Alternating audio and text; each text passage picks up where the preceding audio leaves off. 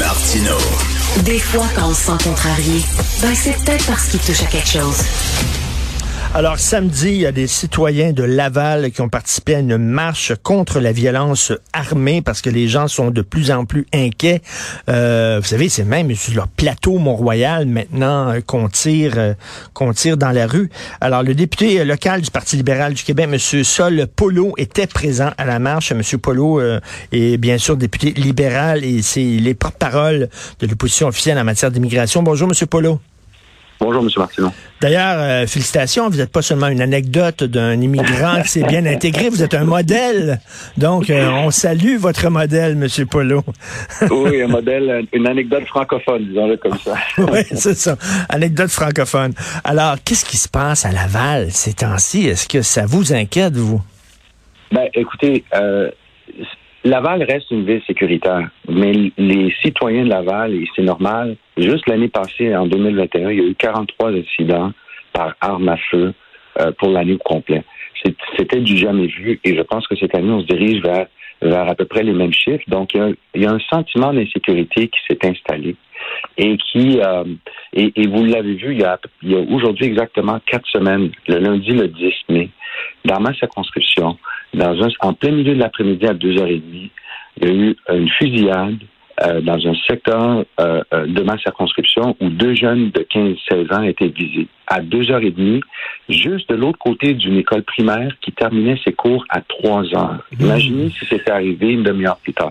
Donc, ces événements-là, vous avez vu la semaine dernière, une personne qui se fait assassiner en plein milieu d'un restaurant, alors qu'il y a des familles, des enfants qui ont besoin de se cacher en dessous des tables par peur d'être affectés ou tirés. C'est clair qu'il y a un sentiment d'insécurité qui s'est installé et c'est la raison pour laquelle les citoyens se sont mobilisés la semaine dernière. Puis moi, j'étais là en soutien, en partenariat avec les organismes communautaires pour lancer un message non contre la violence, oui pour la paix à Laval. Parce que là, on se gêne même plus, comme vous le dites, c'est en plein jour, devant des écoles, dans des restaurants. Mon confrère Mario Dumont a écrit une chronique là-dessus en disant, c'est presque un message que le crime, on dit le crime organisé, mais on devrait appeler ça le crime désorganisé de plus en plus, là, qu'il lance aux policiers en disant, on n'a plus peur de vous, la preuve, regardez, on va se tirer en plein jour dans des restaurants, il y a même des bibliothèques qui ont reçu des balles dans la vitrine, devant des écoles, donc c'est rendu un peu n'importe quoi, là. C'est le Far West. Regardez, c'est vraiment inquiétant. La bibliothèque à laquelle vous faites référence, c'est la bibliothèque où j'amenais mon garçon un peu plus jeune pour aller chercher ses bouquins à la bibliothèque. Ah ouais.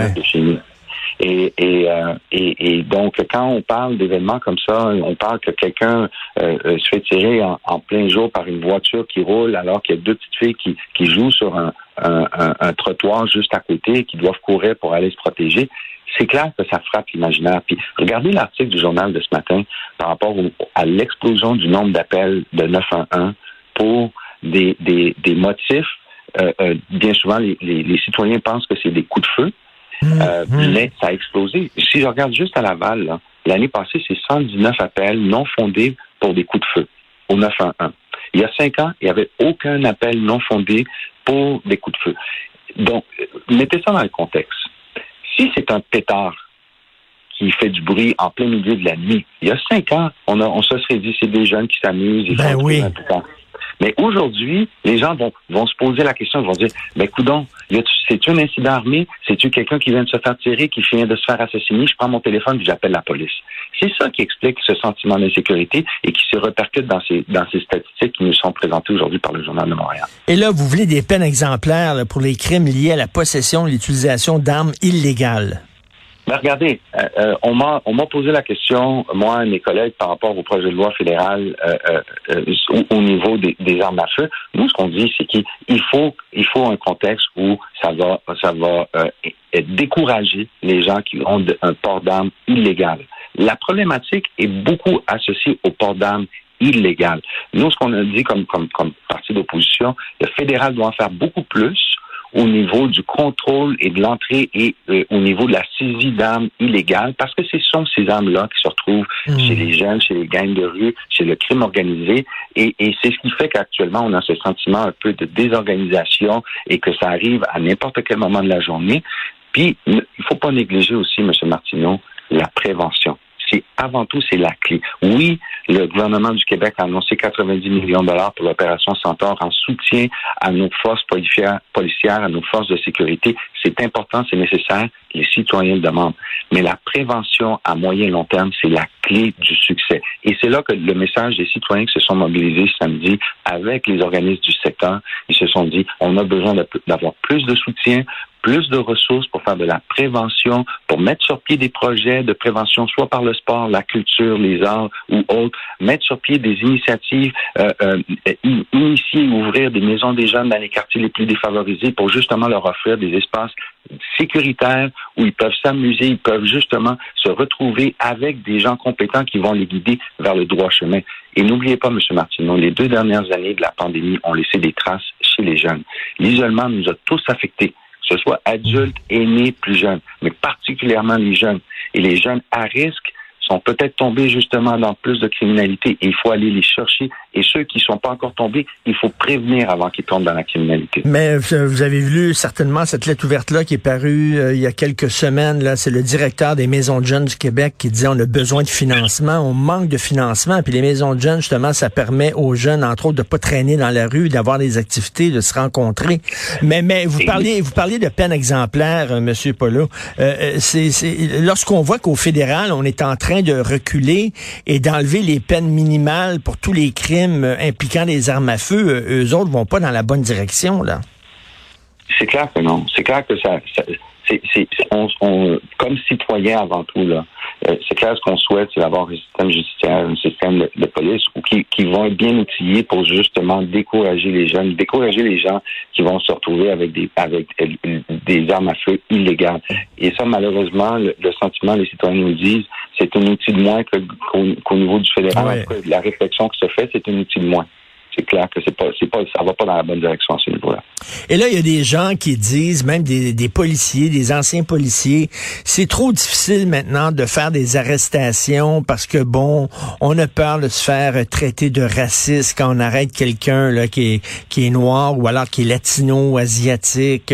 On se retrouve devant le comité de déontologie, puis des fois on doit utiliser la force, mais là on se fait taper sur les doigts, tout ça. Donc on préfère fermer les yeux plutôt que de faire des interventions comme ça, un peu musclé. Qu'est-ce que vous en pensez de ça? Est-ce que effectivement les policiers se battent avec une main attachée dans le dos?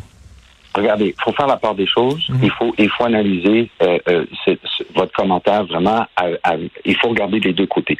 C'est clair que les forces policières ont besoin d'être soutenues, mieux financées, mieux outillées pour bien faire leur travail. Puis comme citoyens, les citoyens de mon comté ont demandé ça dans une assemblée citoyenne. On a demandé aussi d'avoir plus de présence policière, de présence sur le terrain et des visites. Mais d'autre part, il y a aussi un travail policier à l'intérieur des institutions pour avoir aussi une meilleure connaissance des comportements et non pas assimiler certains comportements peut-être de certains jeunes nécessairement avec soit des comportements de personnes qui sont déjà dans le milieu criminalisé ou autre. Donc, de part et d'autre, il y a une conscientisation qui doit être faite. Je suis très conscient du message des policiers et des forces policières. Il faut mieux les outiller, mieux les soutenir et aussi un plus grand respect de la population en général. Mais il ne faut pas oublier qu'il y a eu certains abus. Pensez seulement au service de la police de la ville de Repentigny. Il y a eu plusieurs articles qui ont documenté justement que malheureusement par manque de formation, manque de compréhension du comportement de certains jeunes ou de certaines communautés, malheureusement, ils tombent des fois dans l'excès d'abus policiers. Est-ce qu'il faut plus de policiers dans les rues? C'est comme ça aussi que New York avait lutté contre la criminalité dans les années 80-90. Ils ont ajouté des milliers de policiers dans les rues. Mais là, on sait qu'ils ont de la difficulté à recruter les policiers. Est-ce que, selon vous, il en faut plus? Monsieur Martineau, moi, je vous dirais que si on parle de sécurité, oui, une présence policière, une vigie plus importante, mais surtout une présence policière communautaire est encore plus important. La rencontre citoyenne qui a eu lieu il y a 10 jours en préparation pour la marche de samedi dernier, il y avait 2 policiers, dont un qui fait de la police communautaire. Et il est très conscient de quelle façon il faut travailler avec les organismes communautaires, avec les citoyens, avec les jeunes. Et c'est ce message-là qu'il faut lancer auprès de la population et vice-versa auprès des services policiers. Une police communautaire qui est en contact et qui comprend la réalité des jeunes sur le terrain ou des gens sur le terrain et et lance un message beaucoup plus positif et beaucoup plus en harmonie et éviter des fois le braquage qui peut se faire de part et d'autre, de voir la police comme étant un ennemi et surtout une institution à laquelle il faut constamment s'opposer. Mais c'est un cocktail là, de méthodes qu'il faut, c'est-à-dire oui, un peu du muscle, des peines plus sévères, mais c'est certain dans le communautaire aussi, le travail auprès des jeunes et c'est aussi le rôle des parents aussi là, d'encadrer leurs jeunes parce que ça devient extrêmement inquiétant ce qui se passe un peu partout, comme vous le dites, à Laval, mais aussi sur la Rive-Sud, à Rivière des Prairies. Là, c'est rendu sur le plateau Mont-Royal, dans le centre-ville de Montréal. Tous les jours, maintenant, il y a des histoires comme ça, M. Polo. M. Martineau, à la fin, j'aimerais juste vous dire, 43 incidents par arme à feu en 2021, c'est la plus grosse proportion par population de tout le Québec. Une plus grande proportion à Laval qu'à Montréal. Et l'autre message que je lance aussi au gouvernement du Québec, donner la juste part de financement à la ville de Laval. Parce que quand on annonce 90 millions pour une opération Centaure, mais que la majorité de ces fonds-là sont dirigés à la ville de Montréal, alors qu'on a un problème important à Laval, il faut reconnaître la juste part des ressources qui doivent venir à la ville de Laval, que ce soit en soutien aux services de police, mais que ce soit aussi beaucoup en soutien aux organismes communautaires puis aux projets qui doivent prendre naissance sur le terrain pour mieux accompagner nos jeunes et nos citoyens. Et M. Polo, en terminant, la bonne nouvelle, c'est que des citoyens ont décidé d'organiser cette marche-là et de marcher, de faire pression auprès du gouvernement puis de dire que assez, c'est assez. Ça, c'est une bonne nouvelle. Merci, M. Saul Polo, un modèle d'intégration au Québec, député de Laval-des-Rapides pour le Parti libéral du Québec. Bonne journée. Bonne journée, M. Martineau. Merci, bonjour.